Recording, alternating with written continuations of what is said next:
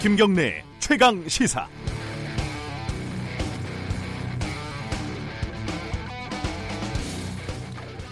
조선일보와 중앙일보가 일본 인터넷판에 어, 일본 내 혐한 세력을 부추기는 이른바 매국적인 제목의 기사들을 게재했다 이런 비난이 뜨겁습니다.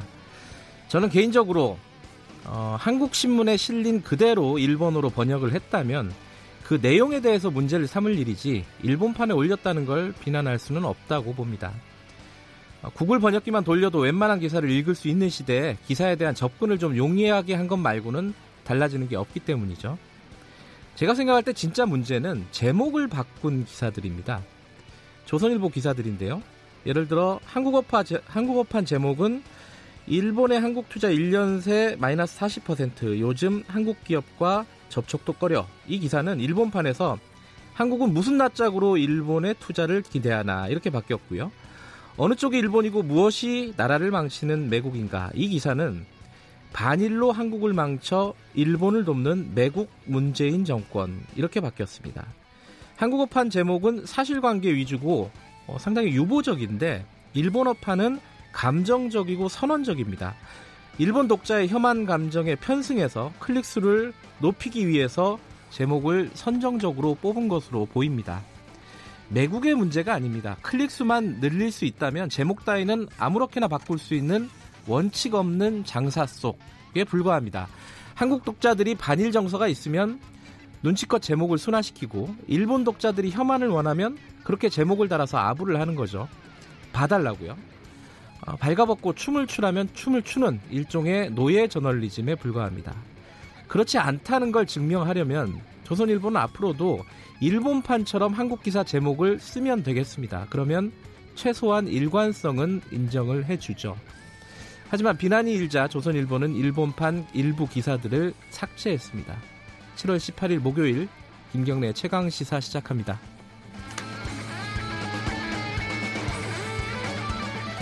예, 김경래 최강 시사는 유튜브 라이브로도 함께 하실 수 있습니다. 지금 중계하고 있고요. 어, 문자 참여 가능합니다. 샵 9730으로 보내주시면 되고 짧은 문자는 50원, 긴 문자는 100원입니다. 스마트폰 어플리케이션 콩으로는 무료로 참여하실 수 있습니다. 오늘 주요 뉴스 브리핑부터 시작합니다. 고발 뉴스 민동기 기자 오늘도 나와 계십니다. 안녕하세요. 안녕하십니까. 일본에서 그 스틸웰 차관보가 와서 좀 의미심장한 얘기를 했습니다. 미국이 아, 일본에서죠, 미국에서죠. 그렇습니다. 예, 아, 데이비드 스틸웰 미국 국무부 동아시아 태평양 차관보가 지금 한국을 방문 중인데요. 네. 미국이 한일 갈등에 관여할 생각이냐 기자들이 이렇게 물으니까 동맹이기 때문에 우리는 한미와 관련된 모든 이슈에 관여할 생각이다 이렇게 얘기를 했습니다. 네. 한일 간 협력 없이는 어떤 중대한 현안도 해결될 수 없다는 게 진실이다 이렇게 얘기를 했는데요. 근데 한일 갈등을 해결하기 위해 구체적인 역할을 어떻게 할 것이다 이 부분은 언급을 하지 않았습니다. 원래 안 하잖아요, 잘 그렇습니다. 이런 사람들은. 그래서 원칙적인 메시지를 낸 것이다라는 분석도 예. 나오는데요. 우리 그 산업통상자원부가 지난 16일 일본 정부에 공식 서한을 보냈습니다. 전략 물자 수출 통제 체제를 논의할 국장급 협의를 열자 이렇게 요구를 했는데 답변을 받지 못했다고 어제 밝혔습니다. 아, 일본 수출 규제 이 문제가 진짜 뭐 모든 이슈를 다 삼켜버린 것. 같아요. 예. 아, 그만큼 중요한 문제이기도 하고요. 자, 일본 여행 카페, 그러니까 국내 카페죠. 네. 어, 최대 카페인데 그게 문을 닫았다고요? 최대 그 일본 여행 커뮤니티가 있습니다. 네. 내일 줄여서 내일동이라고 하는데요. 내일동? 뭐죠 이게? 내일동? 네이버 일본 여행 동호회를 네. 줄여서 내일동이라고 하는데 네. 일본 정부의 수출 규제를 비판하면서 운영 중단에 들어갔습니다. 네. 회원 수만 133만 아, 명 정도. 엄청난 규모네요. 그렇습니다. 예. 일본 여행 커뮤니티가 여러 개 있는데 네. 가장 규모가 큽니다. 그렇군요. 상당한 타격이 좀 예상이 되고 있고요. 예. 그리고 불매 운동 대상 기업 가운데 한 곳인 유니클로가 어제, 어제 또 사과문을 냈습니다. 네. 그 유니클로 본 일본 본사가 패스트 리테일링이라는 곳인데요. 네. 임원의 발언으로 심려를 끼쳐 죄송하다는 그런 입장을 냈습니다. 그 패스트 리테일링 재무 책임자가 한국의 불매 운동과 관련해서 장기간 이어지지는 않을 것이고 실적 전체에 미치는 영향은 크지 않을 것이다. 이렇게 발언, 발언 을 했는데 예전에 발언을 이렇게 했다는 거죠. 그렇습니다. 예. 결국 어제 이제 이것 때문에 사과를 했고요. 네. 그리고 이화여대 학생들 같은 경우에는 어제 기자회견을 열어서 일본의 경제 보복 조치를 규탄을 했고요. 네. 그리고 오는 20일에는 60개 시민사회단체가 주최하는 아베 총리 규탄 촛불 집회가 세종문화회관 부근에서 열릴 예정입니다. 네, 알겠습니다. 아, 이건 뭐 앞으로도 계속 다뤄야 될 얘기니까요. 네. 여기까지 하고요. 자, 택시 관련된 갈등에 대해서 정부가 안을 내놨어요. 더불어민주당과 정부가 어제 당정 협의를 통해서요. 플랫폼 업체의 운송 서비스 허용과 택시 업계와의 상생 방안을 담은 이제 개편안을 발표를 했거든요. 네. 정부가 매년 택시 1000대 이상의 면허를 매입을 할 예정이고요. 예. 플랫폼 운송 사업자는 이 면허를 사들여서 영업을 이제 앞으로 해야 됩니다. 그리고 플랫폼 사업자는 운영 대수나 운행 횟수 등에 따라서 수익의 일부를 사회적 기여금으로 납부를 해야 됩니다. 네. 이 기여금은 기존 택시 면허권 매입이라든가 택시 종사자 복지 등에 활용이 되는데요. 가장 핵심적인 내용은 플랫폼 택시 기사들도 이제는 택시 면허를 취득해야 한다는 점입니다. 이렇게 되면은 타다가 좀 타격을 받을 것으로 보입니다. 예. 왜냐하면 지금 타다가 렌터카를 이용해서 영업을 하고 있거든요. 그렇죠. 근데 지금 이런 방식이 이제 불가능합니다. 그러니까 차량을 매입한다든가 아니면 장기 임대 방식으로 바꿔야 된다는 그런 얘기고요. 그리고 지금 택시 면허를 취득해야 되, 다 보니까 네. 지금 그 소속 기사들이 시간과 비용을 들여서 이제 면허 취득을 해야 되거든요. 네. 이렇게 되면은 타다가 좀 직접적인 타격을 받을 것으로 보입니다. 아, 이 정부 방안은 이게 사실 좀 뭔지 잘 모르겠어요. 이게 기존의 택시 산업하고 뭐가 그렇게 다른 건지도 잘 모르겠고. 네. 좀 어, 따져봐야 될 부분이 있는데 3부에서 어, 좀 자세히 다뤄보도록 하겠습니다. 자, 최고 최저임금이 지금 결정이 됐는데 민주노총에 이어서 한국노총도 반발하고 있다고요? 한국노총이 추천한 최저임금위원회 노동자 위원이 5명이거든요. 네. 사퇴했습니다. 어, 최저임금위원회 노동자 위원 9명 모두 이제 에, 공석이 됐는데요. 네.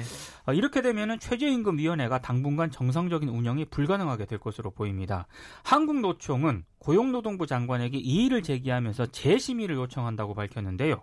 정부가 만약에 이의 제기를 수용을 할 경우에 네. 총사퇴를 제고할 수 있다 이런 입장을 내놓았습니다. 근데 이 재심의가 받아들여질 가능성은 굉장히 낮은 편입니다. 네. 이게 왜냐하면 1988년 최저임금 제도가 시작이 됐는데 고용노동부 장관이 이의 제기를 받아들여서 재심의를 요청한 적이 단 한 번도 없거든요. 네. 이번에도 이럴 가능성이 높습니다. 뭐 정부 분위기로 봐서는 뭐 그대로 갈 생각인 것 같고요. 네. 민주평화당은 굉장히 복잡하더라고요. 요새 뉴스 보니까. 제3지대 신당을 추진하는 민주평화당 의원들이 네. 어제 변화와 희망의 대한정치 연대를 결성을 했습니다. 정동영 대표 체제에 반대해온 의원들이 주축인데요. 대한정치 연대에는 유성엽 원내대표를 비롯해서 뭐 박지원, 장병환, 청정배, 최경원 의원 등 10명의 이름을 올렸습니다. 네. 그 민주평화당이 지난 16일 밤 비공개 의원총회를 열어가지고요. 당의 진로를 놓고 토론을 벌였지만 이견을 좁히지 못했다고 합니다. 그러니까 민주평화당이 사실상 분당 수순에 돌입했다라는 분석이 나오는데요. 네. 박지원 의원 등이 지난 16일 의원총회에서 정동영 대표 사퇴와 비상대책위원회 체제 전환을 요구했는데 이게 받아들여지지 않았고요. 네. 그러자 신당 창당 준비위원회 쪽으로 방향을 틀었다는 분석이 나오고 있습니다. 그러니까 바른미래당 내에 호남 의원들과 통합을 해서 신당을 만든 뒤에 내년 총선에 임하겠다 이런 구상인데 네. 정동영 대표가 최고위원회의에서요. 당이 4분 오열되지 않도록 최선을 다하겠다면서도 사퇴 요구를 일축을 했는데요. 이런 얘기를 했습니다. 한 원로 정치인이 비례대표 선정권과 공천권을 내놓으라면서 분열을 선동한다 이렇게 비판을 했는데 네. 언론들이 박지원 의원을 겨냥을 한 것이다 이렇게 음. 분석을 하고 있더라고요. 월요일 날 박지원 의원이 항상 고정 출연을 하는데 나오시죠. 예. 네. 물어봐야겠네요. 분열을 선동하고 있는지. 어, 뭐 급한 건 아니니까 월요일 날 물어봐도 될 것 같아요. 이 민주평화당 얘기는 2부에서 좀 자세하게 분석을 해보겠습니다. 다음 소식은요? 60대 여성은 성추행에도 수치심이 크지 않았을 것이라면서 가해자인 교감의 해임을 재판부가 취소를 했습니다. 네. 광주고법 제1행정부가 최근 택시 안에서 성추행을 저질렀다가 해임된 이 교감의 해임 처분 취소 항소심에서 해임이 부당하다고 판결을 했는데요. 네. 이유가 조금 논란이 되고 있습니다. 피해자가 사회 경험이 풍부한 67살의 여성이고 여러 정황으로 미뤄봤을 때 정신적 충격이나 성적 수치심이 그다지 크지 않았을 것으로 보인다는 게 재판부의 판단이고요. 또 당시 가해자가 만취한 상태였고 원만하게 합의했으며 25년 동안 성실하게 근무한 점 등을 고려했다. 이런 이유도 들었습니다. 네. 여성 단체들이 강하게 반발하고 있는데요. 광주 여성 민우회는 그럼 사회 경험이 없는 어린이나 청소년 20대 여성만이 성폭력 피해자가 될 수 있다는 말이냐라고 비판을 했고요. 어, 성인지 감수성을 강조하는 시대의 흐름과 대법원의 의지를 거스르는 부적절한 판결이다. 이렇게 강하게 비판을 하고 있습니다. 사회 경험이 풍부한 67살의 여성이니까 어, 성적 수치심이 크지 않았던 것으로 보인다. 어, 잘 모르겠네요. 이게 무슨 말인지. 저도 이 항소심 판결을 이게, 잘 이해를 못하겠습니다. 예, 굉장히 좀 앞으로 좀 논란이 많이 되겠네요. 그렇습니다. 이 부분은. 네. 오늘 여기까지 하죠. 고맙습니다. 고맙습니다. 주요 뉴스 브리핑 고발 뉴스 민동기 기자였고요. 김경래 최강 시사 듣고 계신 지금 시각은 7시 36분입니다. 김경래의 최강 시사는 여러분의 참여를 기다립니다. 샵 9730으로 문자 메시지를 보내주세요. 짧은 문자 50원, 긴 문자 100원. 콩으로는 무료로 참여하실 수 있습니다. 네, 김경래 최강 시사 듣고 계십니다. 오늘은 이게 이제 일본하고 지금 우리가 어, 경제 관련해 갖고 굉장히 큰 갈등을 겪고 있지 않습니까? 이런데 이 와중에 이제 북한이 여기에 이제 얘기가 자꾸 나오고 있습니다. 왜냐면은 일본이 어, 이제 한국을 통해서 이게 전략 물자가 북한으로 지금 새어 들어가고 있다. 뭐 이런 식으로 좀 주장을 했고 그게 뭐 말이 안 된다. 우리가 이렇게 반박을 하고 있고 오히려 일본에서 더 많이 나가는 거 아니냐 북한 쪽으로 이런 전략 물자들이 이렇게 지금 어, 논란이 붙고 있습니다. 거기다가 또 최근에 어제죠 이런 기사가 났습니다. 북한이 어, 사치품들을 대거 수입하는데 그 중에 또 통로가 어, 뭐 대부분 중국이긴 한데 일본도 하나의 또 통로이다. 뭐 이런 얘기도 나오고 있고요. 이제 뭐 한일 관계를 얘기할 때 북한이 빠질 수가 없죠. 그래서 한일 관계 악, 한일 관계가 악화되면서 북한에 어떤 영향을 미칠지 좀 얘기 좀 나눠볼게요. 김정봉 전 국정원 대북실장님 나와 계십니다. 안녕하세요. 네, 안녕하세요. 반갑습니다. 네. 어, 지금 뭐 저기 어, 석좌 교수 하고 계시니까 제가 교수님이라고 그냥 편의상 부를게요. 네, 그러시죠. 너무 길어가지고요. 네. 전 대북 실장님 이러니까 네. 너무 길었어요. 네. 이게 어, 일단은 뭐 어제 나온 기사니까 그거부터 뭐 여쭤볼게요. 이 그 사실은 이제 사람 사는 데니까 사치품 같은 게 당연히 이제 아무리 막아도 들어가지 않습니까 북한에? 네네, 네. 그게 근데 양이 최근에 뭐 한 5년을 보니까 어, 미국 이제 기관에서 이제 발표를 한 건데 한 6조 정도 된다고 이런 발표가 있어요. 네. 이게 뭐 많은 겁니까? 어떻습니까? 보시기에. 어, 이게 예. 북한 체제를 지탱하는 바로 그 근본 그 힘이 바로 거기서 나오는 겁니다. 아, 그래요? 왜냐하면 북한이라는 게 이제 주체 사상도 이제 거의 다 어, 사람들의 지지를 받지 못하고 있고. 그래요? 그다음에 음. 이제 그 빨자 혁명 동지도 다 죽었습니다. 이제 네. 뭐 전부 다 북한 체제에 그게 충성을 다하는 것 자체가 음. 나한테 개인적 이익이 들어와야 되니까 김정은 위원장이 이제 선물 정치를 하는데 이 바로 이 사채품이 가장 근본적인 그 동력이 되는 겁니다. 네. 그러면 어떻게 해서라도 수입을 하다가 자기도 쓰지만 네. 그 자기 그 고위 간부들한테 논하자야만 그 사람들의 충성을 유도할 수 있으니까 네. 현재 하여간 길을 쓰고 어떻게 해서라도 유엔 제재를 위반해서라도 이 사치품을 수입하다가 논아줘야 되는 게 바로 북한의 어, 현재 그 실태입니다. 뭐 사치품 목록을 보면은 뭐 무슨 술도 있고 차도 있고 뭐 여러 가지가 있습니다. 이런 게 다 금지가 돼 있어요. 그 제재로? 네, 맞습니다. 이 사치품이 전부 다 어, 유엔 제재의 금지 품목이 됐는데 예. 에, 북한이 2006년도 10월 9일 날 1차 핵실험을 했습니다. 예. 그때부터 해서 열 차례에 걸쳐 가지고 대북 제재가 계속해서 이제 강화됐기 때문에 예. 이 사치품뿐만 아니라 뭐 대부분의 에, 북한의 그 수출의 물량도 현재는 거의 다 막혀 있는 상태입니다. 근데 막혀 있는데도 이렇게 꽤 많이 밀 반입이 된다는 얘기잖아요. 그게 북한이 이제 많은 돈을 들여서 어허. 또 머리를 짜내서 공작 기관이 그러니까 우리나라에 간첩을 보내듯이 이 공작 기관이 그 바로 이 사치품 수출입에 바로 관여하기 때문에 아하. 이게 가능해지는 겁니다. 그러니까 뭐 바로 북한에 수입한다 그러면 그거를 어 유엔 제재 때문에 네. 또 미국의 secondary 보이콧 때문에 하지는 못하지요. 네. 그럼 어떻게 하냐면 이제 그 위장 회사를 만듭니다. 네. 중국이든 러시아 사람이든 음흠. 아니면 싱가포르 국적을 가진 사람이든 가지고 위장 회사를 만들어 가지고 위장 회사를 만들면 그 나라가 수입한 걸한 다음에 그 나라가 다시 수출하게 만듭니다. 음흠. 수출하게 만들어서 그 수출품이 뭐 중국으로 간다 아니면 일본으로 간다 해놓고 중간에 이제 그 배가 북한으로 가게 됩니다. 음흠. 그렇게 해서 이제 몰래 이제 밀수를 하는 거죠. 그러니까 어, 미국의 선진 국박 연구센터 여기에서 이제 어, 공개한 내용을 보면은 네. 벤치 하나를 수입하는데 네. 아, 5개국을 거치더라고요. 네덜란드에서 네네. 네. 중국, 일본, 그 부산도 살짝 거쳤다가 러시아로 갔다가 이게 들어가 북한으로 들어가요. 네네. 예. 이렇게까지 해서 이런 걸 수입을 해야 되는 거예요, 북한은?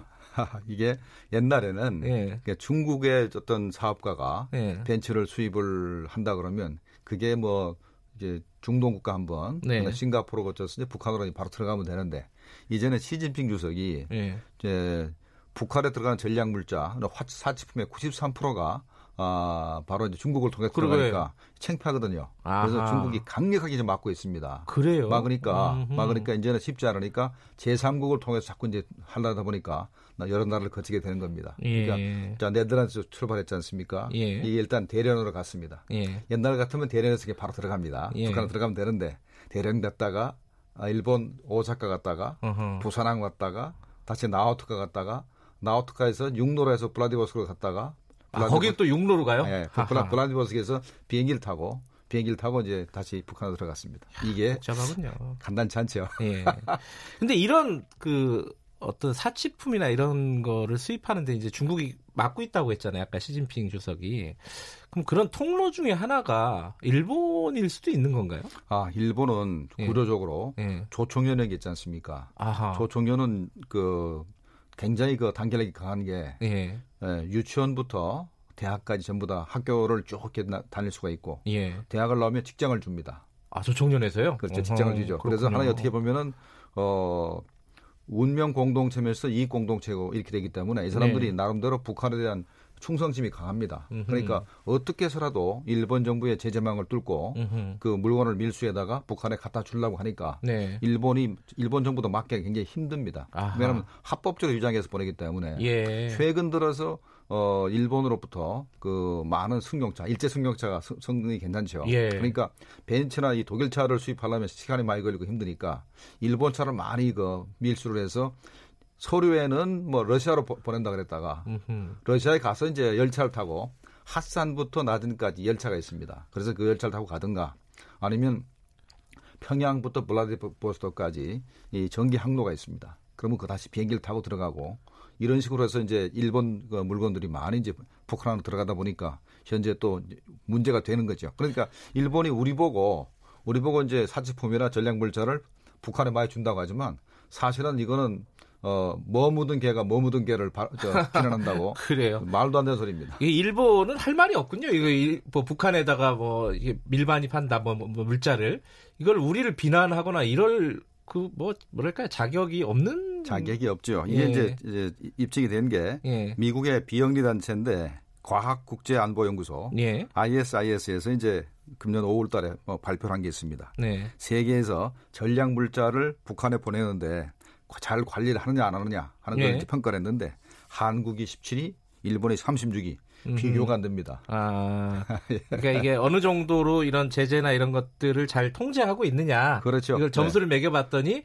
우리가 월등하게 일본보다는 관리를 잘하고 있다. 그렇죠. 그래서 이제 음. 일본에서 우리 저 어, 산업통상부가 발표한 자료를 인용을 해서 예. 한국에 그 150건의 정도의 위반이 있었다. 네. 그게 이제 북한에 들어갔다라고 이제 주장을 하는데 네. 이거 하태경 의원이 이제 저 발표를 했지 않습니까? 일본이 위반한 게 훨씬 많다. 뭐, 뭐 전력 물자만 해도요. 그렇죠. 예. 그 내용을 보니까 참 엄청난 게 많이 들어갔어요. 예. 그러니까 뭐 화성 10병을 쏘는데 화성 10병을 들어올린 기준기가 일제라든가 예. 그다음에 김정은 위원장이 바로 시찰을 했던 바로 그 군함의 레이더가 전부 다 일제더라. 네. 군함에서 레이더는 굉장히 핵심적인 부분입니다. 예. 그 일제가 전부 다 들어갔고 그다음에 이제 한국에 침투했던 무인기 예. 뭐 삼척에 떨어졌고 그다음에 파주에 떨어졌고 백령주에 떨어졌던 무인기에 그 카메라가 전부 일제고 음흠. 그다음에 무선 통제 장치가 전부 일제더라. 네. 이게 전략 물자 아닙니까? 그러니까 일본이 지은 죄가 더 크다라고 우리가 반격할 수 있는 겁니다.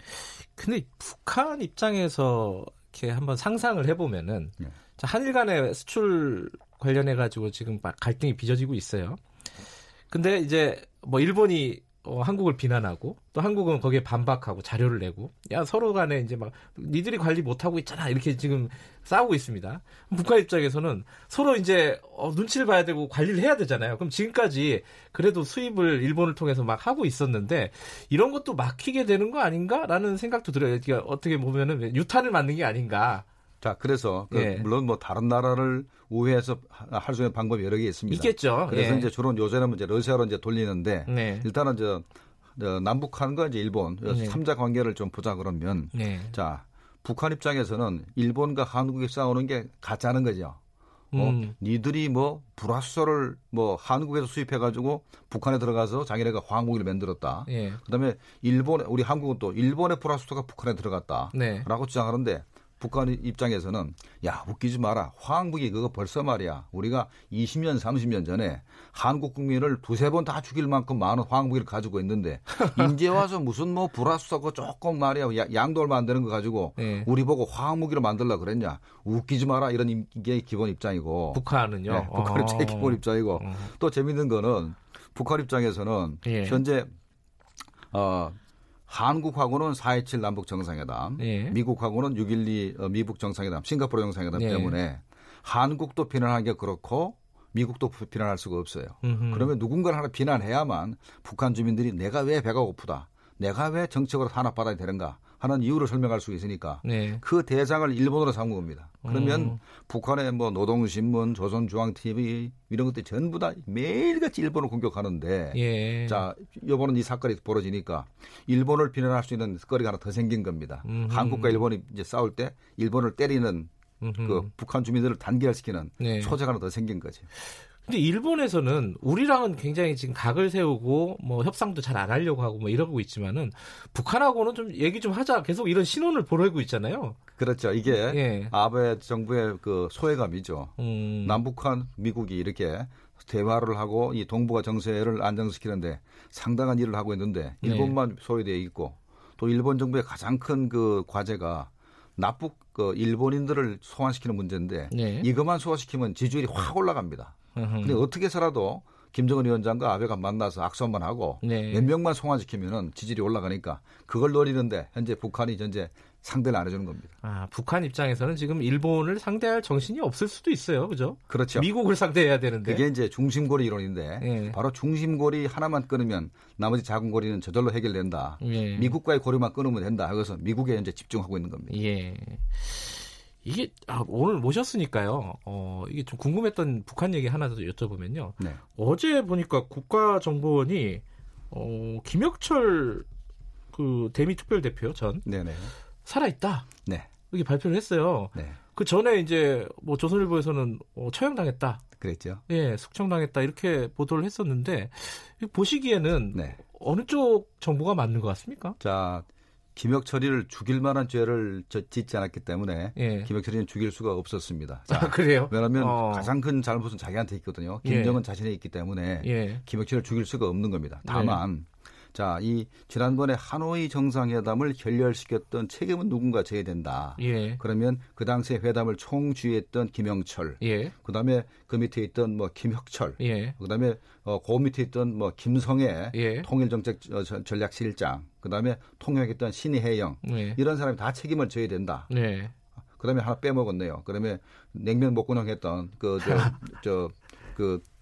저그그 조평통 위원장 어, 잠깐 리용 아니 저저 아, 이름이 뭐죠?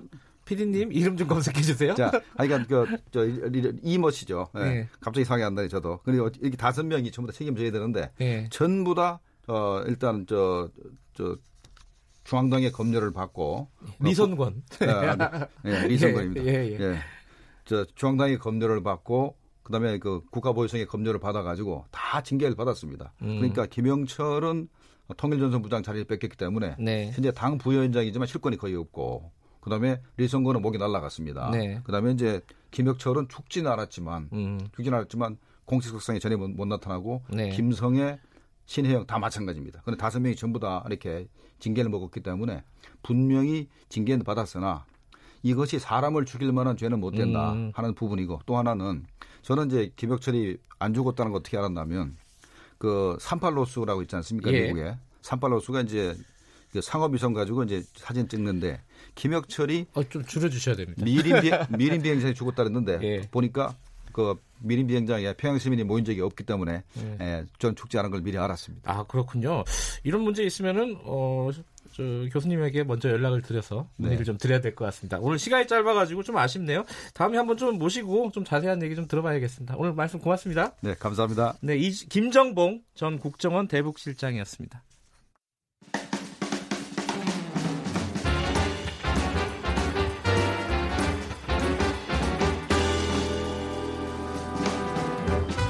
여러분의 아침을 책임집니다.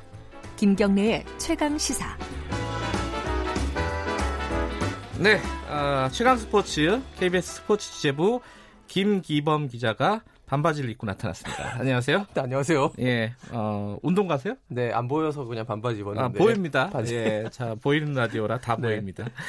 자, 이 남북 대결을 네. 월드컵 예선에서 할 수 있게 됐다면서요? 그러니까 월드컵이 2022년 카타르 월드컵 열리잖아요. 예. 이제 아시아 지역 예선이 시작되는데요. 올해 네. 이제 올 가을부터 2차 예선입니다. 그러니까 첫 번째 예선이라고 볼 수 있고요. 네. 조추 처음 했는데 공교롭게 북한과 우리나라가 같은 조 H조에 야. 속해 있었습니다. 네. 조 자체는 괜찮아요. 우리나라한테. 레바논, 북한, 투르크메니스탄, 스리랑카거든요. 이번엔 다섯 팀이군요. 한 조에. 네. 예. 다 이길 수 있는 팀들이고요. 음. 여기서 조 1위 하면서 이제 최종 예선으로 가는 거고 이제 네. 월드컵에 우리가 집중해야 될 부분은 최종 예선. 거기서 항상 이란, 호주, 일본 이런 네. 강팀들과 경쟁을 해야 되는 그 최종 예선인데 그 전 단계인 2차 예선에서 사실 뭐 우리가 탈락을 걱정할 이유는 없습니다만 네. 이번에는 또 재미있는 것은 북한과 한 조에 됐다는 거. 북한과 한 조가 됐다는 얘기는요 홈앤 어웨이로 치러지기 때문에 아하. 한 번은 서울에서 할 것이고 예. 한 번은 평양에서 할 것 같습니다. 근데 우리가 이 2차 예선에서 북한과 만난 적이 그때 2010년 남아공 월드컵에 예선 치를 때 네. 그때 있었는데 그때는 이제 남북 관계가 경색되다 보니까 제3국에서 네. 경기를 치렀던 상하이에서 아, 상하이에서 네, 했군요. 경기를 했었던 예. 기억이 있는데요. 지금의 분위기라면 우리나라의 손흥민 음. 뭐 이런 선수들이 평양에 가서 야. 경기를 하는 그런 모습. 평양의 경기장에 15만 명이 들어가는 경기장이 있습니다. 허. 그 거기서 보통 A 매치 같은 걸 할 텐데 예. 엄청나게 많은 관중들의 응원을 받으면서 우리 태극 전사들이 그 북한에 가서 경기 뭐 승패를 야, 떠나가지고 굉장히 예. 그큰 어떤 국가적 스포츠 이벤트가 되지 않을까. 이게 언제쯤 하게 돼요? 대략? 10월이요. 아, 예, 이번 아, 10월. 이제 10월이 얼마 안 남았네요. 그렇습니다. 이제 아, 가을에 그렇군요. 이제 그 경기를 해야 되는 거기 때문에 예. 축구협회 또 정부 차원에서도 많은 준비를 해야 될 것 같습니다. 또 하나 관심사. 예. 이번에 저 2차 예선에서 베트남이 뭐 우리랑 같은 조가 될 것이냐 이런 게 아, 있었는데요. 박항서 감독, 때문에요. 예. G조에 속했는데 인도네시아, 말레이시아, 태국 이런 동남아시아 라이벌 음. 팀들이랑 같은 조가 돼가지고 이것도 또 그쪽에서는 굉장히 흥미로운 구도가 펼쳐지게 된 것 같습니다. 베트남도 최종 예선 올라올 수도 있겠네요. 그죠? 네, 지금의 음. 베트남 박항서 감독의 리더십이라면 충분히 최종 예선까지는 네. 이 그 G조에서는 충분히 가능하다고 볼 수 있겠죠. 하나만 더 알아보죠. 그 네. 육상의 양혜빈 선수 저도 네. 기사에서 네. 봤는데 왜 이렇게 열풍이 불어요? 그, 그 유튜브 보셨을 거예요. 예. 15살 양혜빈 선수가 소년체전 5월에 열렸는데 거기 3관왕 했는데요. 3관왕 자체는 크게 이슈가 아닌데 여기서 굉장히 재미있는 장면. 개주 1600m에서 그 앞선 주자가 50m 이상 떨어져 있었는데 그거를 정말 그 만화처럼 다 따라잡고 여유 있게 1등으로 꾸려는 장면이 너무나 큰 화제가 돼가지고 이 예. 유튜브 조회수가 300만이 넘어갔습니다. 그래요? 이게 아. 비인기 종목인 육상이 이렇게까지 많은 조회수를 기록하는 거는 아주 좀 경이적인 일인데요. 음. 양예빈 선수 지금 굉장히 다리가 길다고 해요. 다른 아. 선수들보다. 그래서 뛸 때 보면은 시원시원하고요. 다른 선수들과 굉장히 구별되는 음. 우리나라에 육상 대형 스타가 없었는데 육, 벌써부터 육상계의 김연아 이런 얘기가 나오고 있거든요. 이 양예빈 선수라는 이름 기억해 두시고 언젠가 아시안 게임이나 올림픽에 설 수 있는 그날 기다리겠습니다. 중학생이죠? 네, 중학교 야, 3학년이죠. 이게 잘 성장을 해가지고 진짜 육상계의 김연아가 됐으면 좋겠네요. 네. 오늘 좀 짧았네요. 아쉽네요. 아니, 예, 여기까지 네. 듣겠습니다. 고맙습니다. 고맙습니다. 예, 스포츠 취재부 김기범 기자였고요. 김경래 최강기사 1부는 여기까지 하겠습니다. 잠시 후 2부에서는 표창원 더불어민주당 의원과 함께 어, 정치권 소식 좀 짚어보겠습니다. 잠시 후 2부에서 뵙겠습니다.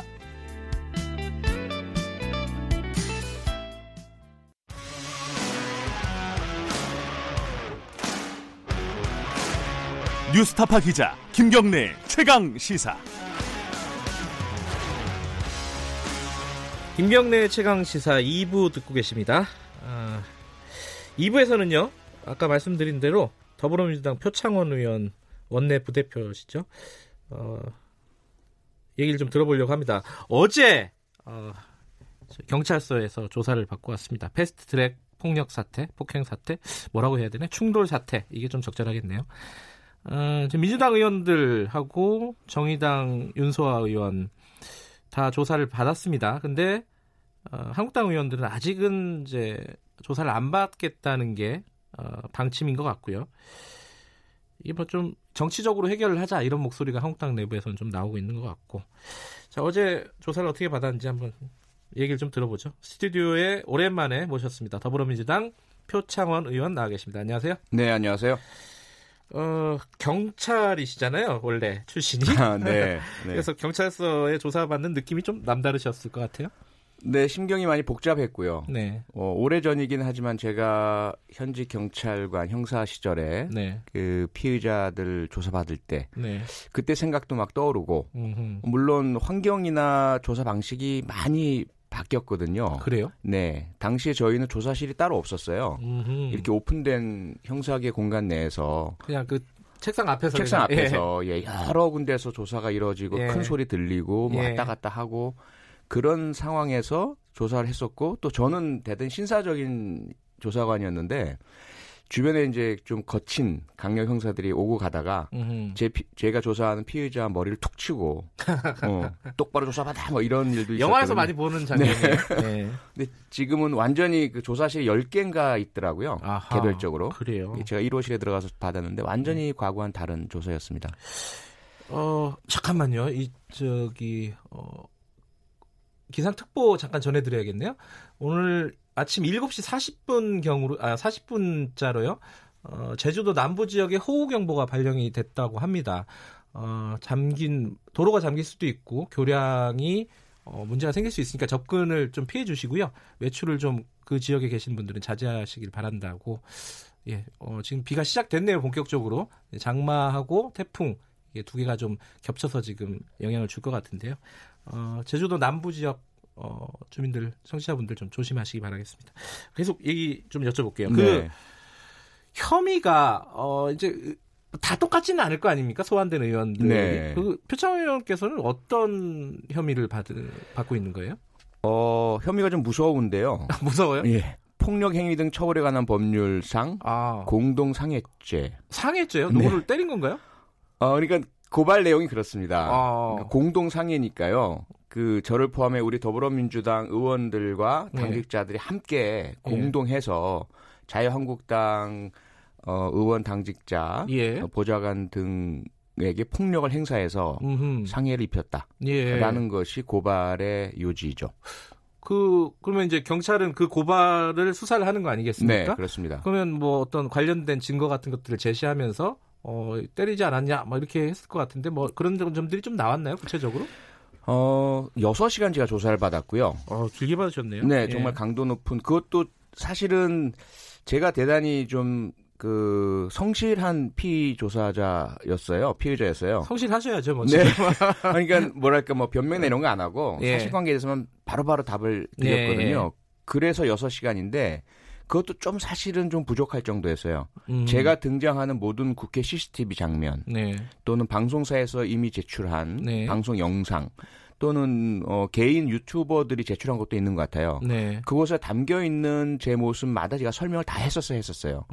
어, 그 조사관이 저한테 형사가 네. 어, 물어보면서 이 장면 기억합니까? 이몇 시입니까? 어, 여기에 왜 갔습니까? 네. 누구랑 갔습니까? 이 당시에 어떠한 그 접촉이 있었습니까? 네. 어, 혹시 이때 폭력이 행사 되지는 않았나요? 네. 또 누구와 함께 공모 계획해서 한 것은 아닌가요? 이런 취지로 쫙 계속해서 질문을 했고요. 네. 그래서 일단은 그 어, 영상 자료, 어, 증거 자료를 바탕으로 한그 음. 조사였기 때문에 네. 어, 뭐 이렇게 말대 말에 논쟁이 있을 필요도 없고 그 음. 그 당시에 이제 제가 있었던 일 그대로 진술하는 이런 형식이었습니다. 사실관계 확인만 해도 6시간이 걸린 거네요. 네, 그렇습니다. 그러면 이제 굉장히 세세하게 경찰이 조사를 마쳤다는 얘기고 이미 네. 그죠? 네. 그러면 이제 자유한국당 의원들도 어, 소환이 되면은 마찬가지의 방식으로 조사를 받지 않겠습니까? 아마도 그렇겠죠. 네. 근데 왜냐하면 제가 이그 TV 중계에서도 이런 어떤 기물을 파손하거나 어, 이제 누군가를 나가지 못하게 하거나 이런 것들 많이 봤지 않습니까? 네. 거기에 상당히 자유한국당 의원들이 많이 있었어요, 화면에. 네. 그, 그분들 입장에서는 사실 경찰 조사가 조금 어, 뭐랄까요. 뭐 정치적인 이유를 떠나서 받기가 지금 싫은 상황일 수도 있겠네요. 많이 두렵고 불안할 겁니다. 예. 일반적인 그런 그 유사 사건의 피의자들과 유사한 심리죠. 음. 일단 뭐 신분과 자신이 하는 일, 과는 별개로 어, 범죄 혐의를 받고 있고 그 부분에 있어서 자신이 처울 받을 수도 있다라는 음. 진술이나 증거가 확보되었을 것이다라고 예상하는 모든 피의자들은 극도의 불안과 공포, 두려움에 휩싸이고 네. 그 조사나 처벌을 피할 수만 있다면 예. 어떤 수단과 방법이든 쓰겠다 음흠. 이런 심리 상태를 갖게 되죠. 갑자기 또 경찰로 경찰이 되신 것 같아요. 근데 지금 어, 나경원 자유한국당 원내대표가 이렇게 얘기를 했습니다. 이 야당 그러니까 여당 의원들이 그러니까 이제 더불어민주당 의원들을 얘기하는 거겠죠. 네. 사실상 경찰 견학을 다녀오는 출석 놀이를 하면서 음, 야당 의원들을 겁박하고 있다. 이렇게 얘기를 했습니다. 여기에 대해서는 뭐라고 대답을 해 주시겠어요? 어, 제가 그 보도를 듣고요. 네. 처음 들었던 감정은 모욕감이었고요. 모욕감이요? 예. 어... 분노였고. 제가 예. 견학을 다녀왔다는 말인가? 그 6시간 동안 사실 저는 어제 법사위 법안심사 소위 출석을 했어야 하는데 어, 조사받기 위해서 어, 청가를 냈습니다. 아하. 예, 그리고 그 이외에 여러 가지 제 일정 약속들 다 취소를 했고요. 네. 어, 6시간 동안 정말 강도 높은 조사를 받고 왔는데 어떤 심정이냐면 그런 거예요. 제가 학생 시절에 예를 들어 어, 시험 공부하기 위해서 정말 밤새 공부하다가 아, 어, 예. 잠깐 밖으로 화장실에 나오는데 너 하, 계속해서 놀고 어?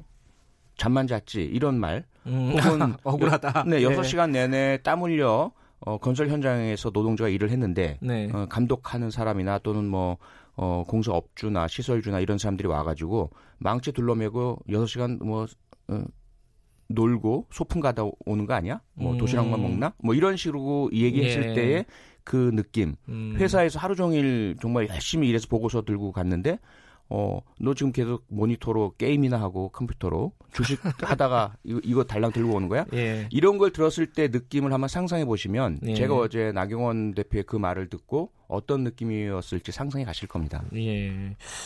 지금 민주당 의원들은 전부 출석해서 조사 받는 게 지금 당의 방침이죠?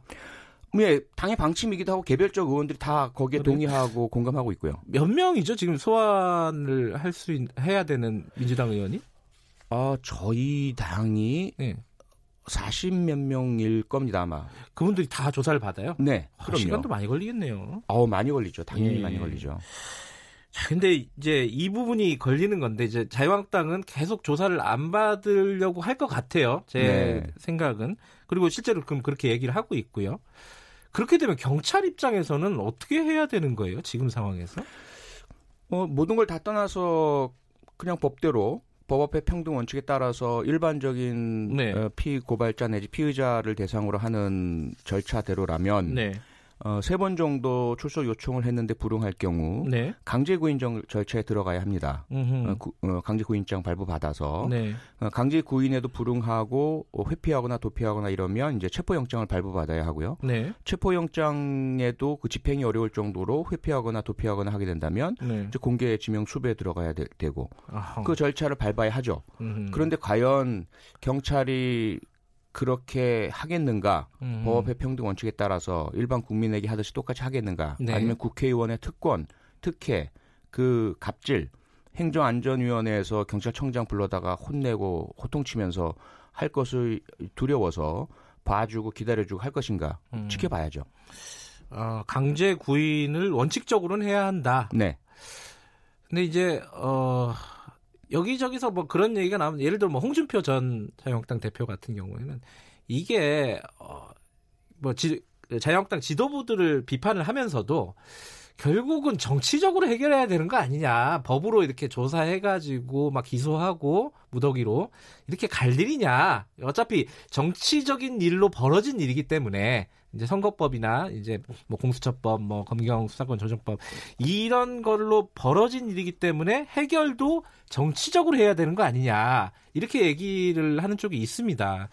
이 부분에 대해서는 어떻게 생각하십니까? 우선 경제 산업계에도 같은 얘기를 많이 하죠. 경제를 위해서 아, 그리고 예, 예. 경제 또 경영을 하다가 발생한 뭐 횡령, 부정 경쟁 방지법 위반, 뭐 기술 유출, 네. 어 또는 배임 이런 것들을 경제 산업계 내에서 해결하도록 해야지 왜 사법 처리를 하고 네. 경제를 죽이게 하느냐 이런 얘기 많이 우리 들어왔잖아요. 많이. 재벌들 네. 그렇게 얘기하고요. 네. 의사들 역시 마찬가지입니다. 어, 의료 행위 중에 발생한 의료 사고나 최근에 의사들이 그 시위까지 했잖아요. 네. 구속했다고. 모든 부분들은 다 그런 영역들이 있어요. 네. 또 둘째, 어, 물론 정치라는 어, 어, 부분의 특성상 네. 그 정치 행위를 과도하게 사업적으로 처리하면서 정치 자체를 어, 좀 강압으로 잘못된 방향으로 이끌어가는 것 독재 시대에 많이 했고 잘못됐고 해서는 안 네. 됩니다. 예. 그것과 정치인들이 행한 어, 범죄와 또는 불법 행위 이 부분들을 정치인이 가진 힘과 권위와 특권 때문에 어, 국민과 다르게 에, 처리한다면 네. 이것은 평등에 위반되고 어, 법 체계 자체가 정치적 논리에 의해서 와해되는 것이거든요. 네. 그럼 이 사안이 무엇이냐를 봐야 되겠죠.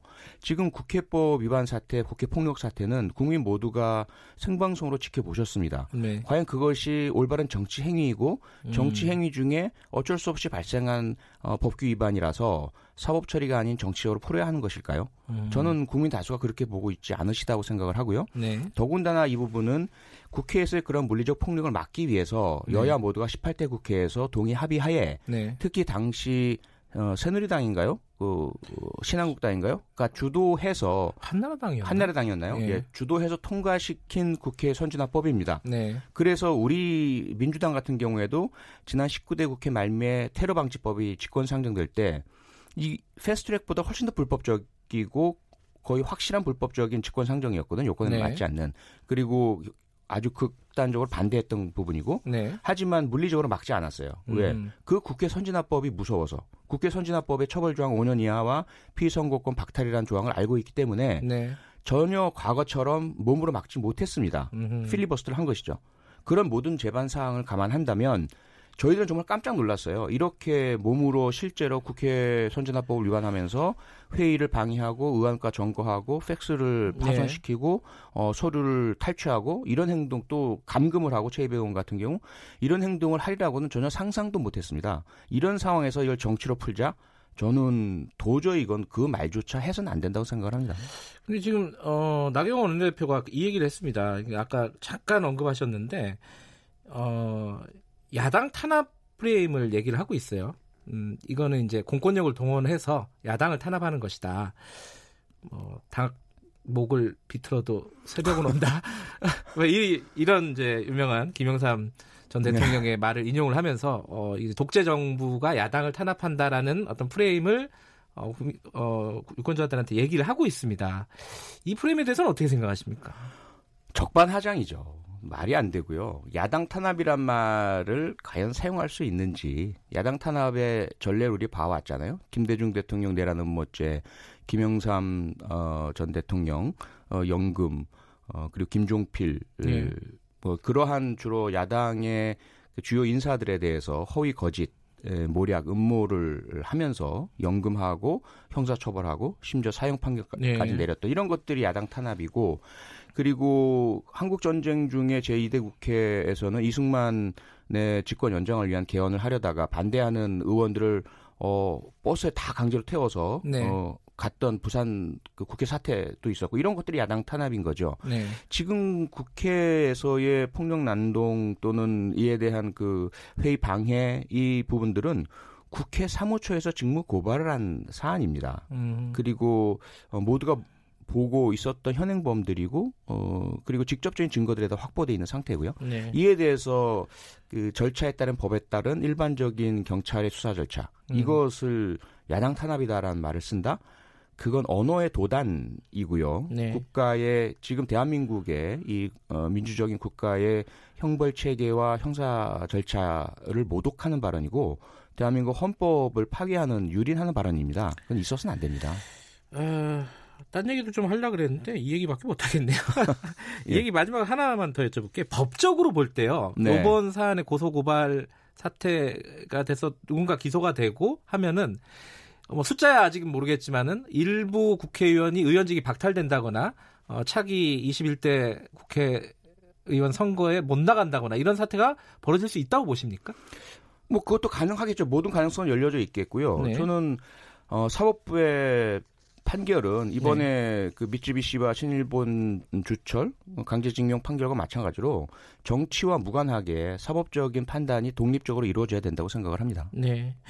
알겠습니다. 아, 오늘 뭐 사실 윤석열 신임 검찰총장 관련된 얘기도 좀 여쭤보고 네. 뭐 어, 정미경 의원 막말도 여쭤보고 하려는데 네. 뭐 답은 아마 그 예상 가능하시죠? 예, 표창 네. 의원께서 말씀하실 답은 예상 가능하기 때문에 네. 여기까지만 하겠습니다. 네. 고맙습니다 오늘. 고맙습니다. 더불어민주당 표창원 의원이었습니다.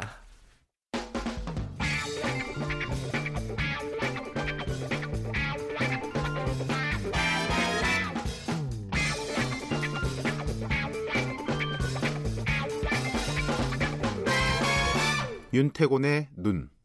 네, 어, 이게 2부는 대략 정치 얘기를 많이 하게 됩니다. 어쩔 수 없이. 어, 윤태곤의 눈. 의자와 전략그룹 더모아의 윤태곤 정치 분석 실장 나와 계십니다. 안녕하세요. 네, 안녕하세요. 오늘은 뭐 오랜만에라고 할까요? 예. 민주평화당 얘기 좀 해볼까요? 민주평화당이요. 예. 갈등이 심각한 지가 상당히 오래됐어요. 근데, 근데 언론의 주목도 예, 보도가 잘 안 됐어요. 근데 예. 하도 심해져가지고 이제는 보도들이 꽤 나오고 아, 있습니다. 아, 하도 심해. 어, 지금 예. 상황이 어때요? 그러니까 지금 이제 원내대표 유성엽 원내대표하고 네. 당내 의원 10명이면 대다수예요, 사실. 이 10명이 네. 어제 새벽에 대한정치 결성 발표문이라는 걸 내놓았어요. 어허. 이 당내 이제 다른 조직을 꾸리겠다라는 예. 거예요, 결사체를. 예. 이들은 이제 발표명 문에서 우리 10명의 국회의원들은 변화 희망의 대한정치연대, 약칭 대한정치를 결성한다. 대한정치는 기득권 양당 체제를 극복하고 한국 정치를 재구성하기 위해 새로운 대안을 모색한다 이렇게 밝혔는데 여기 들어있는 인물이 자 유성엽, 박지원, 김종회, 윤영을, 이용주, 장병환, 장정숙, 음. 정인화, 천정배, 최경환 이름 꽤 들어본 중진급 의원들도 상당히 들어있죠. 예, 예. 근데 뭐 이게 아까 말씀하신 대한 정치 뭐 이런 얘기들은 사실은 뭐 와닿는 얘기는 아닌 것 같고 네. 실제 쟁점은 뭐라고 봐야 됩니까? 그러니까 평화당이 지금 당장 이대로는 안 되니까 제3지대를 모색해야 아, 된다. 네. 이쪽이 이제 대한 정치 쪽의 주장이에요. 예. 그리고 정동영 대표를 비롯한 이른바 당권파들은 자강. 을 먼저 하고 네. 그 다음에 이제 제3지대를 결성하자 이런 주장이죠. 그러니까 뭐 총선 앞두고 어떻게 저기 어, 당을 새로 바꿀 거냐 말 거냐 뭐 이 얘기죠. 뭐, 그렇죠. 뭐 결론은 예. 빨리 움직이자, 좀 예. 있어 보자 이런 거죠. 근데 지금 아까 말씀하셨지만은 숫자가 이렇게 대한 정치 이쪽에 간 그 반 당권파라고 할까요? 그쪽이 그렇죠. 더 많죠 지금. 그러니까 현역 의원 중에서는요 정동영 대표하고 박 주현 최고위원, 이 박 최고위원은 당적은 바른미래당이에요. 근데 이제 네. 활동을 이렇게 민주평화당으로 해서 하는 거고, 그리고 이제 지역구는 이제 전북의 조배숙 의원 한 세 사람 정도를 제외하고는 거의 반당권파라고 봐야죠. 근데 이게 저 바른미래당도 지금 내용이 네. 크잖아요.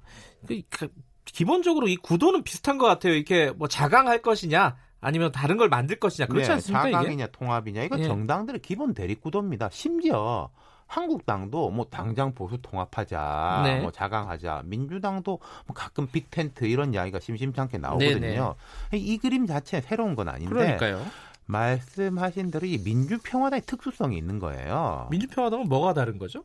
일단 지지율과 존재감이 너무 미미합니다. 예, 지금 예. 정동영 대표나 박지원 의원 등이 정치 경험을 바탕으로 한 뭐 개인기 insight를 발휘하는 게 있지만 네. 당으로서의 유의미한 행보는 못 하고 있다. 바른미래당이 어렵다 어렵다 하지만 그래도 거기는 이제 교섭단체로서의 기본 역할이 있고 네. 또 뭐 가끔 한국당, 가끔 민주당 이렇게 캐스팅 보트 역할도 하잖아요. 네.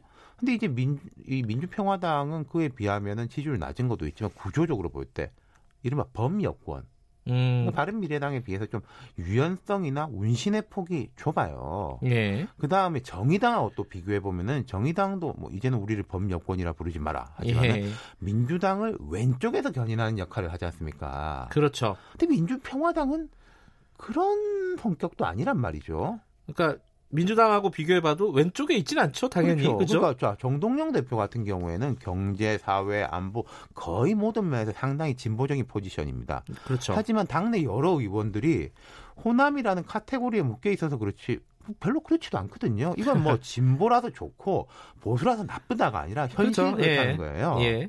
그러니까 지역적 정체성 외에는 특별한 정체성을 찾기 어렵다. 음. 말하자면 바른 미래당은 뭐 그런 주장할 수 있습니다.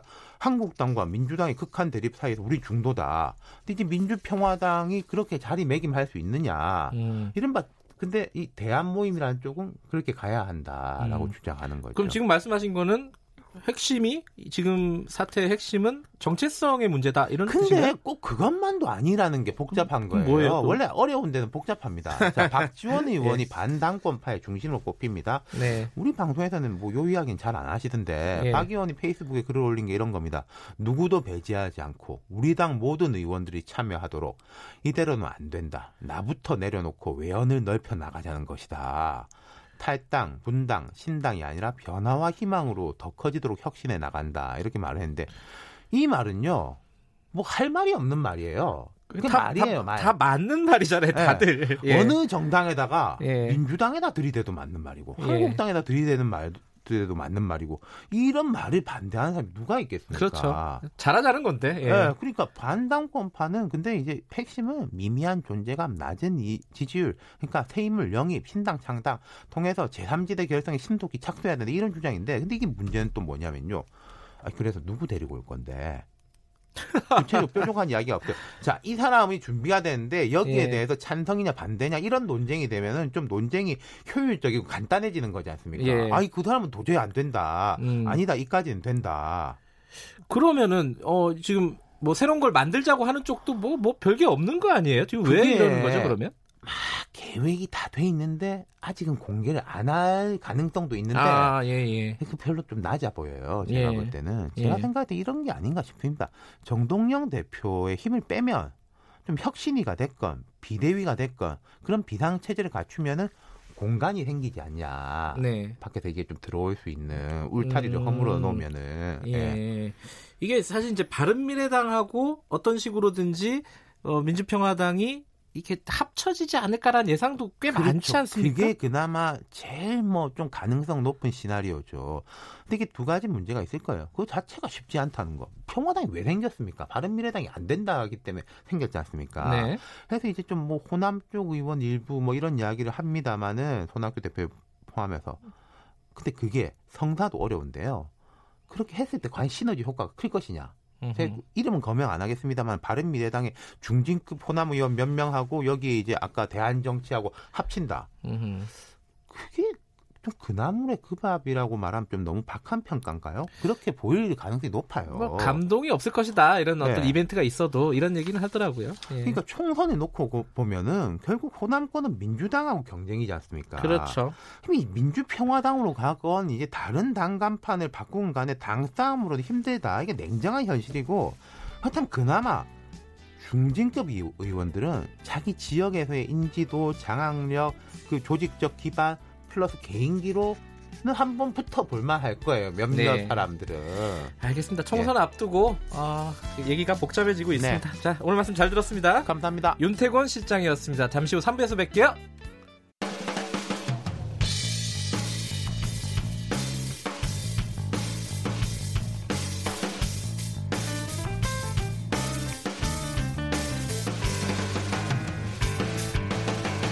김경래의 최강 시사.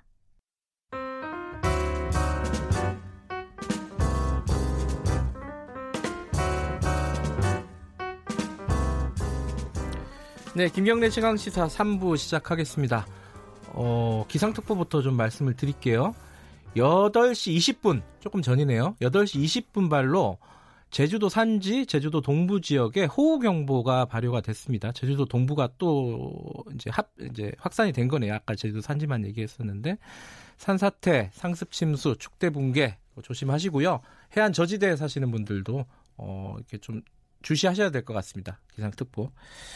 자, 목요일은 어 김기식 더 미래연구소 정책위원장과 함께하는 김기식의 정책 이야기 식스 센스 오늘도 김기식 위원장 나와 계십니다. 안녕하세요. 예, 안녕하세요. 몇 가지 좀 다뤄야 될 정책 얘기가 좀 있습니다. 첫 번째가 어제 나온 따끈따끈한 발표였는데 그 택시 갈등이 심했잖아요. 정부 발표가 있었습니다. 근데 제가 그냥 언뜻 보기에는 기사만 읽어보니까 음. 그냥 기존 택시 산업 시스템 그대로 좀 가겠다 이거 음. 아닌가 싶은데 어떻게 보셨어요? 예, 꼭 그런 건 아니고요. 예. 국토부에서는 이제 기존 택시 산업에 있어서 국민들을 불편하게 했던 네. 불친절이라든가 택시 잡기 어려운 문제를 해결하기 위해서 이제 어, 월급제를 시행하는 걸 핵심으로 해서 네. 어쨌든 기존 택시 산업 의 어떤 어, 변화, 네. 구조 개혁 이런 부분도 추진한과 동시에 그 이른바 플랫폼 운송 사업자에 대해서도 일종의 제도화하면서 택시 면허와는 다른 형태의 이게 미국에서도 이제 TNC라 그래가지고요. 네. 그 플랫폼 운송 사업자 면허 체계가 있는데 택시와는 별도의 면허 체계를 만들어서 어쨌든 음. 플랫폼 운송 사업자를 합법화 제도화 시켜주겠다라고 했는데 문제는 그, 다, 그 내용에 담겨 있는 내용이 특히 이렇게 이해관계가 상충할 때는 업계의 반응을 보면 되게 어디로 아, 그렇죠. 기울었는지가 맞아요. 보이는데 되게 택시 업계는 일제히 환영 일색이고 이 모빌리티 운송 사업자들은 대체로 조금 어, 수용한다고 하면서도 입이 많이 나와 있는 음. 불만이 나오는 걸로 봐서는 조금 균형추가 기존 택시 업계에 기울었다는 평가는 뭐 안할 음. 수는 없겠죠. 네. 그러니까 일단은 가장 이제 관심이 모아졌던 것 중에 하나가 이제 뭐 사실 이제 기사에 많이 나서 그래서 그 같기도 한데 타다는 아무 얘기가 별로 없어요. 이걸 어떻게 하겠다고. 네네네. 타다 쪽에서는 그냥 우리 하던 대로 할 거다 이러고 있고, 쪽 정부에서는 특별한 얘기를 안 하고 있고, 택시는 타다를 되게 지금 싫어하는 것 같고, 미워하는 것 같고, 택시 쪽에서는. 근데 약간 언론에서 조금 조금 과장된 보도가 조금 있는 것 같아요. 예를 들어서 그 예. 김경욱 차관이 그 타다에 대해서는 현재도 합법이고 예. 그 앞으로 단계적으로 제도화하겠다라고 한 거기 때문에 타다가 불어댔다 이렇게 보기는 좀 어렵고요. 아. 다만 그 논란이 이제 렌트카 영업에 예. 대해서 대책에 원래 들어가 있던 게 허용해 주기로 했다가 빠졌죠. 빠지니까 이제 예. 타다가 불어댄 거 아니냐 이렇게 이제 기자들이 음. 좀 해석을 한 건데 그 점에 대해서도 김경욱 차관이 추후 논의할 여지가 있다. 원래 이제 빠진 건 맞는데 택시업계 반발 때문에 네. 앞으로 논의해 볼 수 있다. 이렇게 얘기를 열어놨기 때문에 네. 그것이 곧 타다 영업 자체가 불화된 거냐 이렇게 음. 보기엔 좀 어려운 측면이 있고요. 예. 이제 다만 이제 아 기존에 이제 이런 그그 혁신 산업 살아나려면 규제를 좀 줄여줘야 되는 건 그러니까요. 맞거든요. 그러니까 예. 대개 이제 뭐 차량을 구매할 거냐, 리스할 거냐, 렌트할 거냐 이런 것들에 대해서는 사실은 사업자가 선택할 수 있게 네. 좀 열어주는 태도가 조금 필요한데 이제 택시업계 반발 때문에 그게 조금 안 된 부분이 있고 또 하나는 이제 택시 면허 하나 다른 면허를 주겠다고 했지만 도대체 그 몇 대를 줄 거냐라고 음. 하는 허가 총량인데 이 부분도 물론 택시 감차 추이에 따라서 한다라는 언론 보도는 조금 잘못된 것 같고요. 택시 그래요? 감차 추이와 함께 이용자의 수요를 고려하겠다라고 아하. 해서 여지를 뒀는데 이게 이제 이용자의 수요와 택시 감차 추이를 고려해서 결정한다 이렇게 되니까 좀 애매하게 들리는 거죠. 네. 이제 이런 측면이 또 하나 있는 것 같고요.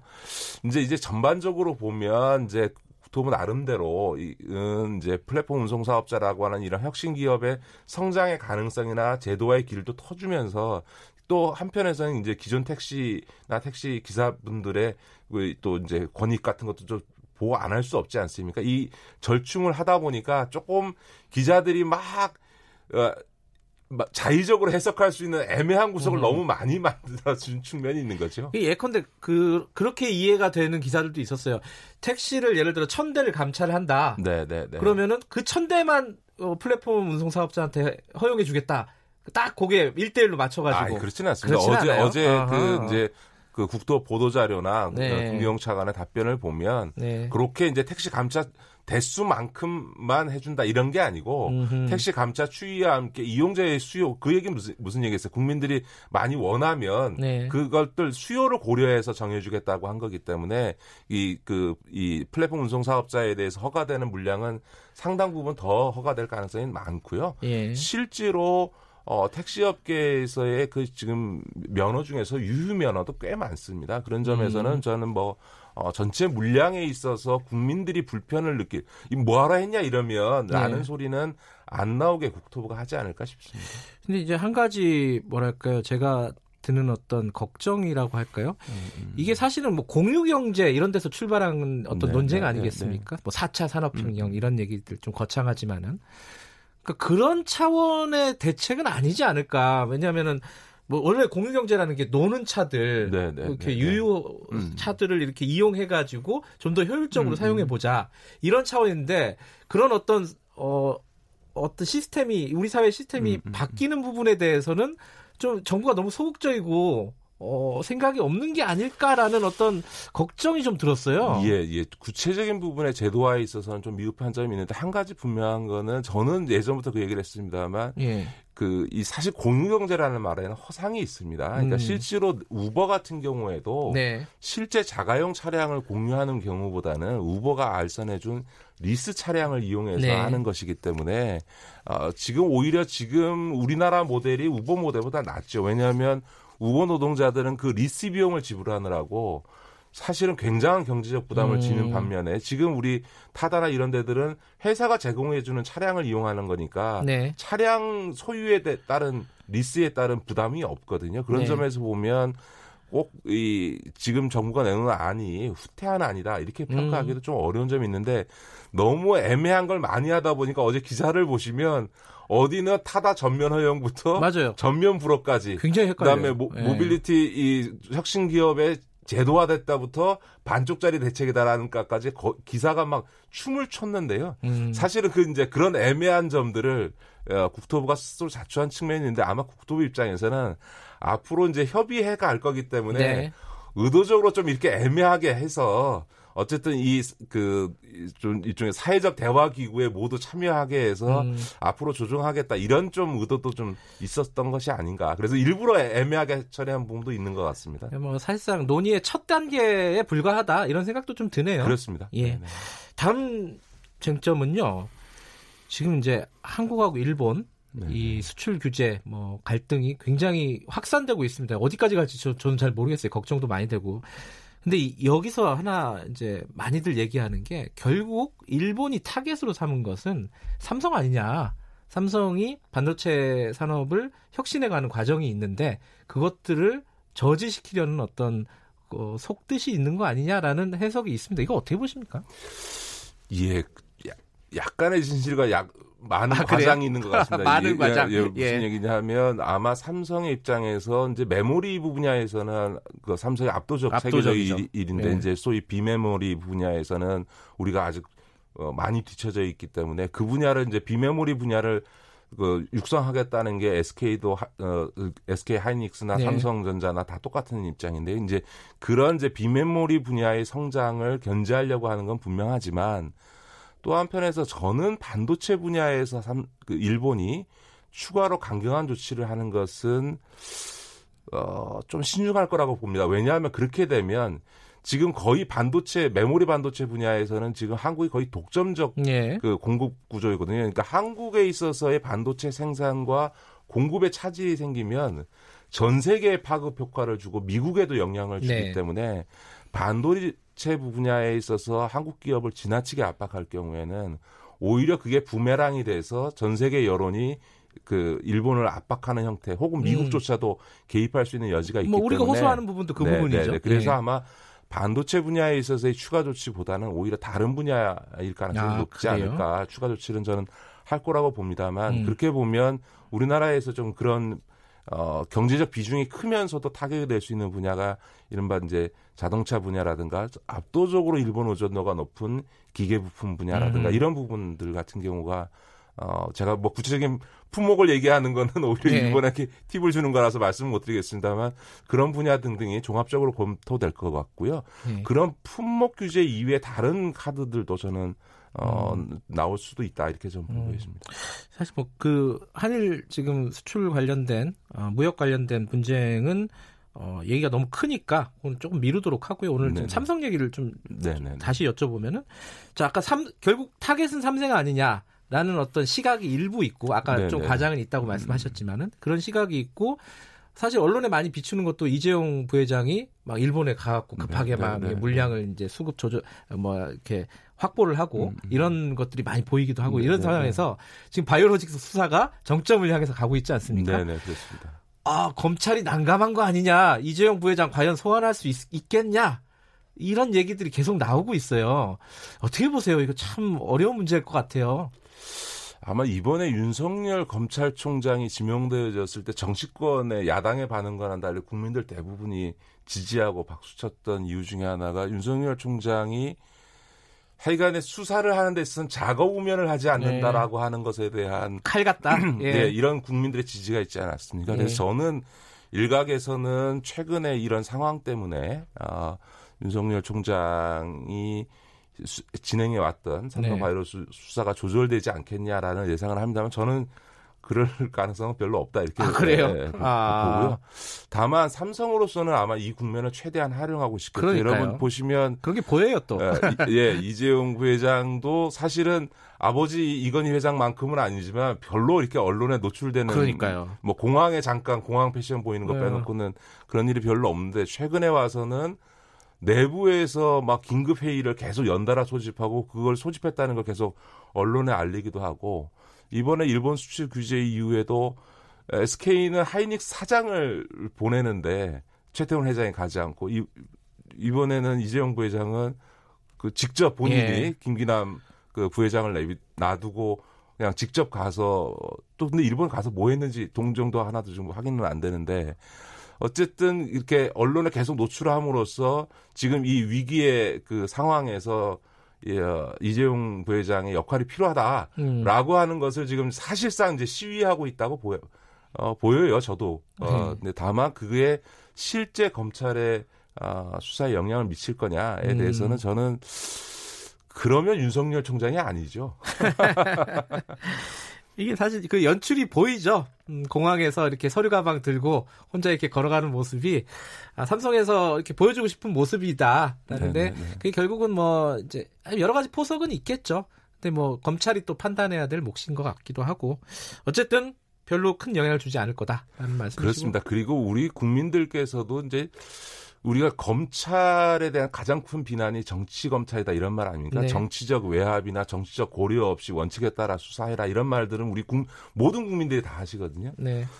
근데 또 한편에서는 경, 뭐 총수 수사만 들어가면 무슨 경제에서의 역할 이렇게 얘기하면서 뭘 마치 봐줘야 되는 것 같은 분위기를 여론에서 네. 몰아가는데 아니 그 불법 행위를 했, 하고도 어, 재벌 총수이기 때문에 봐줘야 된다 그러면 그건 자본주의 사회가 아, 아닌 거죠. 저는 그런 점에서 검찰에 있어서의 어떤 어, 독립성이라고 하는 거는 음. 정치적인 상황만이 아니라 법률적인 사안 이외의 나머지를 고려하지 않고 네. 이, 이, 검찰권을 행사하는 것이 바람직하다 저는 그렇게 생각합니다. 그나저나 그 김태한 삼성 바이오로직스 사장 구속 될 것 같습니까? 어떻게 보세요?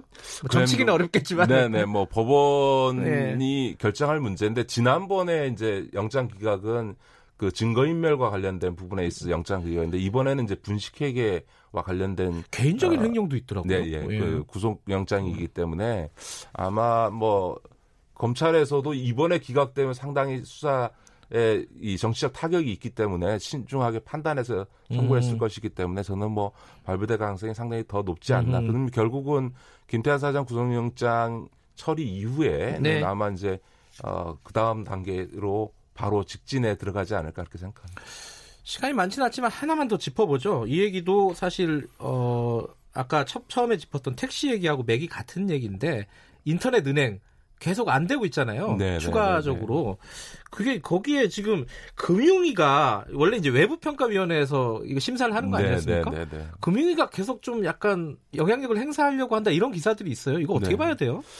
예, 뭐 금융위 입장에서는 이제 작년에 이제 인터넷은행법 개정할 때 막 그 비판과 반대가 있었음에도 불구하고 무리하게 인행법 인터넷은행법을 추진했는데 막상 법 제정하고 나니까 유력하게 검토했던 기업들은 아예 신청도 안 하고 신청한 두 개 기업은 다 탈락해서 키움하고 토스였죠. 예, 예, 예. 이제 그 곤혹스러운 건 상황이 이해가 되는데 지금 약간 좀 우려스럽습니다. 왜냐하면 중앙 정부나 지방 정부나 어떤 인허가를 할 때 외부 평가 위원회를 두는 거는 네.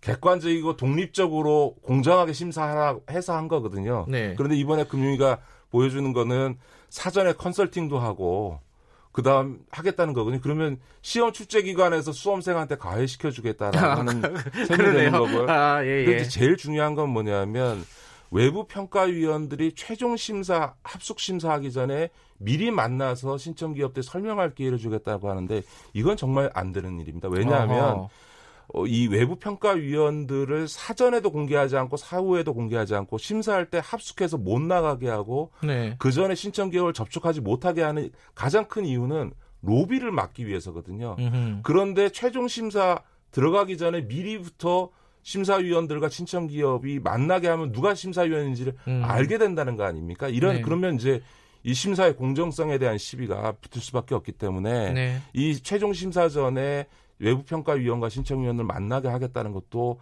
바람직하지 않고 또 금융위원회 평, 외부평가위원장을 출석시켜서 어떻게 심사할 건지 얘기해봐라. 그 다음에 금융위 생각이 이거니까 참고해라 라고 얘기하는 거는 그렇게 할 거면 외부평가위원회를 왜 둡니까? 그러니까 이게 외부평가위원회 독립성을 침해하는 문제가 생겨날 건데 저는 이제 이게 인허가 기관이 어떻게든지 인가해주기 위해서 이렇게 몸부림치는 듯한 모습을 보이는 그러니까 게 이게 마음이 급해 보여요. 네, 네, 네. 네. 좀 이, 이 잘못하면 오히려 네. 인가 절차 이후에 다른 후폭풍을 안을 수 있기 음. 때문에 금융위로서는 조금 더 어, 신중하게 해야 된다. 이런 무리한 일은 해서는 안 된다. 저는 마음이 생각합니다. 급해도 원칙은 지켜야죠. 그렇죠. 그렇죠? 예. 네. 알겠습니다. 어, 이 인터뷰 끝나고 뒤에 우리 달 착륙, 달 탐사 계획은 어떻게 네. 되는지 그걸 인터뷰해야 돼서 오늘은 여기까지만 듣겠습니다. 네. 고맙습니다. 네, 고맙습니다. 김기식 더미래연구소 정책위원장이었고요. 지금 시각은 8시 47분입니다. KBS 1라디오 김경래의 최강시사가 여름 특집을 마련합니다. 7월 22일부터 29일까지 중량감 있는 여섯 남자가 1일 진행자로 나섭니다. 김경래 최강시사 여름 특집 식스맨 22일 경제부총리 출신 김진표 23일 정치구단 박지원 24일 전 금융감독원장 김기식 25일 젊은 삼선 김영우 26일 고발뉴스 기자 민동기 29일 베테랑 정치평론가 윤태곤 그 어디에서도 들을 수 없는 고품격 시사 토크 김경래 최강 시사 여름 특집 식스맨 7월 22일부터 만나실 수 있습니다. Coming soon. 예, 저도 모르게 이런 어, spot을 만들었군요. 식스맨 어, 다음 주부터 시작하는데 잘 기대해 주시기 바라고요. 아까 잠깐 말씀드렸죠. 어, 이게 오늘 얘기하는 이유 중에 하나가 7월 20일이 어, 아폴로 11호가 달에 착륙한 지 30년이 되는 날이라고 합니다. 1969년 7월 20일이었죠. 아, 저는 그때 태어나지 않아가지고 직접 보지는 못했는데 지금 우리나라도 달 탐사를 하고 있습니다. 아예 그 추진을 하고 있습니다. 그래갖고 사실은 뭐 2000, 뭐 20몇 년에 달에 간다, 2030년에 간다, 막 계속 발표가 있어 왔는데 일이 잘 진행이 안 되는 것 같아요. 어, 왜 그런지 그리고 어디까지 가 있는지 이 우리나라의 달 탐사 계획 어, 한번 짚어보겠습니다. 한국항공우주연구원 신명호 책임연구원 연결돼 있습니다. 안녕하세요. 네, 안녕하세요. 예. 어, 연구원님은 항우연이라고 편의상 부를게요. 한국항공우주연구원. 항우연에서 어떤 연구를 하시죠? 어, 저는 발사체 쪽 일을 하고 있고요. 네. 뭐 전기 체계 시스템 설계나 신뢰성 이런 일 하고 있습니다. 그리고 어, 노조 위원장이기도 하시죠? 네, 맞습니다. 예. 어, 지금 항우연에서 이 달 탐사를 주도를 하고 있는 겁니까? 어떻습니까? 지금 체계가? 아, 네, 뭐 과기정통부가 전담 부처고요. 예. 출연연으로는 이제 항우연하고 천문연 같은 곳에서 하는데 네. 아무래도 이제 우주 탐사가 발사체나 위성 위주로 가니까 네. 항우연이 주도하고 있는 것 같습니다. 예. 자, 이 관련된 일을 연구를 하시는 연구원 입장에서 달에 그렇게 가고 싶은 겁니까? 이게 왜 가, 가고 싶어 하는 거죠? 이게 달에? 어, 일단 뭐 50년 전에는 미국 한 나라만 했는데요. 네. 지금은 이제 달 주위에 우주 정거장도 만들고 달 기지도 만들려고 하고 있습니다. 근데 이제 가장 큰 이유가 이제 우리가 우주를 개발할 때 근우주하고 심우주를 나누는데 네. 위성이나 이런 걸 가지고서 이제 지구 주위에 위성 발사하는 것들은 근우주라고 할 수 있죠. 근데 심우주는 이제 그 결국 지구하고 비슷한 별을 탐사하기 위해서 하는 겁니다. 아하. 그런 예 그런 측면에서 볼 때 다른 일종의 그 인류한테 축복인 거죠. 왜냐하면 달 기지에서 심우주 탐사선을 발사할 수도 있고 예. 그래서 일종의 도약대 같은 거라고 보고 있습니다. 예. 근데 뭐 어, 우리나라도 저, 저도 몇 년 전에 이런 정부에서 발표하는 걸 좀 기억이 나요. 언뜻 언뜻. 이게 뭐 2020년에는 어, 달 탐사 궤도선 착륙선은 아니고,를 쏜다. 그 내년이잖아요, 벌써. 그리고 2030년에는 착륙선을 쏜다. 이런 계획을 들었었는데 이게 어, 잘 되고 있는 겁니까? 어떻습니까, 지금 상황이? 네, 그 원래 계획대로 말씀하신 대로 2020년 12월에 예. 달 궤도선을 발사하는 계획으로 있었습니다. 근데 이제 그 거기에 맞춰 보면 2018년 9월, 작년 9월에 이제 그 비행 모델을 확정 짓기 전에 최종 최종 설계 회의를 마무리 지어야 되는데 네. 그게 아직까지도 안 되고 있는 상황입니다. 아직까지 안 되고 있어요. 그러면 내년에 못 하는 거네요? 어, 저희 그렇게 보고 있습니다. 아, 그래요? 그 못하는 이유가 제가 시, 그 보도를 본 바로는 뭐 설계에서 좀 논쟁적인 부분이 있다. 논란이 있다라고 들었는데 뭐 일반인이 알아듣기 쉽게 좀 간단하게 설명해 주시면 어떤 부분이 문제라는 겁니까? 아, 그 일단 달 궤도선이라고 하는 게 일종의 위성입니다. 인공위성 같은 건데. 예. 달 주위를 도는 인공위성인데 이 이제 중, 이제 비행 위성 같은 경우는 중량이 중요하거든요. 네. 그래서 원래 계획은 550kg, 그 다음에 연료가 260리터, 6개 그 센서나 카메라, 그리고 1년 동안 임무를 수행하는 건데, 네. 개발이 진행되는 하면서 이제 중량을 점점 더 정확하게 확인할 수 있게 됩니다. 네. 그게 이제 늘어나기 시작한 거죠. 그래서 올해 3월에 확인했을 때 662kg이었고요. 네. 지금 현재 제가 현장에서 추정하는 걸 들었는데 684kg이라 그랬어요. 그러면 어. 이게 550kg에서 지금 130kg 이상이 늘어난 거기 때문에 뭐 이대로는 연료가 좀 많이 부족한 거죠. 가다가 아. 멈추는 수도 있는 거예요. 그 설계를 다시 해야 된다는 뜻인가요? 그러면은? 뭐 그것도 판단을 해야 될 텐데 예. 제가 보기에는 그렇지 않고서는 이 임무를 수행하기는 어려울 거 보고 있습니다. 아 그러니까 지금 연구원님께서 어, 판단하시기에는 지금 쏘면 실패한다 한마디로 이거죠? 네, 중량이 너무 많이 늘었어요. 아하. 그럼 얼마나 늦어지는 거예요? 만약에 그런 것들을 수정하고 보완하면 어떻게 되는 겁니까? 일정은? 어, 임무 기간을 어떻게 줄일 건지 그 다음에 이제 연료 탱크를 얼마나 늘릴 건지에 따라 달라져 가지고요. 지금 현재로서는 22년은 되어야 쏠 수 있지 않을까라고 보고 있습니다. 뭐 어떤 선택을 하든지 간에. 22년 이후요? 네. 아 그러면 뭐 계획보다 2, 2 년 이상 늦어진다. 네. 근데 뭐제 장의 의견입니다. 네. 예.